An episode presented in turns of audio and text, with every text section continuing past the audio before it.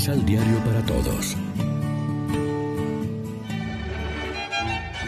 Proclamación del Santo Evangelio de nuestro Señor Jesucristo, según San Marcos. Ese mismo día, cuando llegó la noche, Jesús les dijo a sus discípulos, Vamos al otro lado del lago. Entonces dejaron a la gente y atravesaron el lago en una barca. Algunos fueron también en otras barcas. De pronto se desató una tormenta. El viento soplaba tan fuerte que las olas se metían en la barca y ésta empezó a llenarse de agua. Entretanto, Jesús se había quedado dormido en la parte de atrás de la barca, recostado sobre una almohada. Los discípulos lo despertaron y le gritaron, Maestro, ¿no te importa que nos estemos hundiendo? Jesús se levantó y ordenó al viento y al mar que se calmaran. Enseguida el viento se calmó y todo quedó completamente tranquilo. Entonces Jesús dijo a sus discípulos, ¿Por qué estaban tan asustados? ¿Todavía no confían en mí?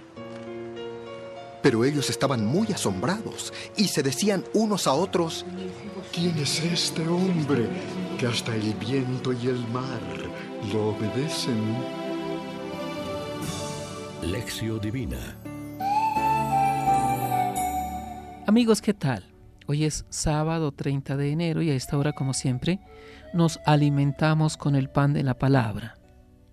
Después de las parábolas empieza aquí una serie de cuatro milagros de Jesús para demostrar que de veras el reino de Dios ya ha llegado en medio de nosotros y está actuando.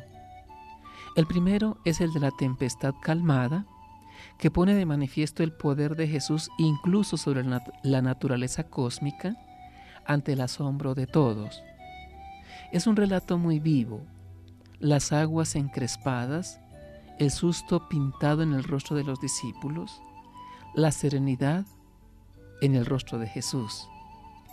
El único tranquilamente dormido en medio de la borrasca es Jesús, lo que es señal de una buena salud y también de lo cansado que quedaba tras las densas jornadas de trabajo, predicando y atendiendo a la gente.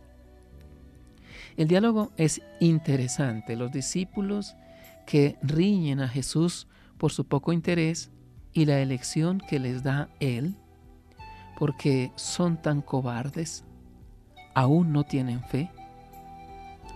Una tempestad es un buen símbolo de otras muchas crisis humanas, personales y sociales. El mar es sinónimo en la Biblia del peligro y del lugar del maligno. También nosotros experimentamos en nuestra vida borrascas pequeñas o no tan pequeñas. Tanto en la vida personal como en la comunitaria eclesial, a veces nos toca remar contra fuertes corrientes y todo da la impresión de que la barca se va a hundir, mientras Dios parece que duerme. El aviso va también para nosotros, por nuestra poca fe y nuestra cobardía. No acabamos de fiarnos de que Cristo Jesús esté presente en nuestra vida todos los días, como nos prometió hasta el fin del mundo. No acabamos de creer que su Espíritu sea el animador de la iglesia y de la historia. A los cristianos no se nos ha prometido una travesía apacible del mar de esta vida. Nuestra historia, como la de los demás, es muchas veces una historia de tempestades. Cuando Marcos escribe su Evangelio, la comunidad cristiana sabe mucho de persecuciones y de fatigas.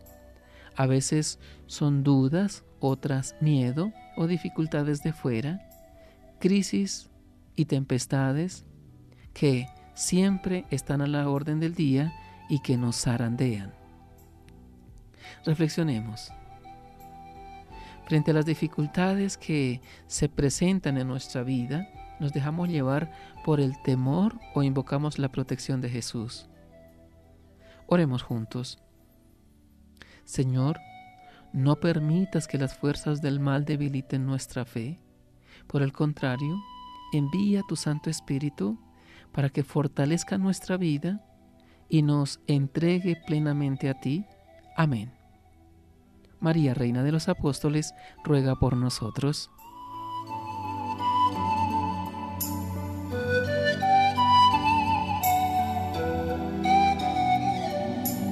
Complementa los ocho pasos de la Alexio Divina adquiriendo el emisal Pan de la Palabra en Librería San Pablo o distribuidores. Más información www.sanpablo.co Pan de la Palabra. Reflexión.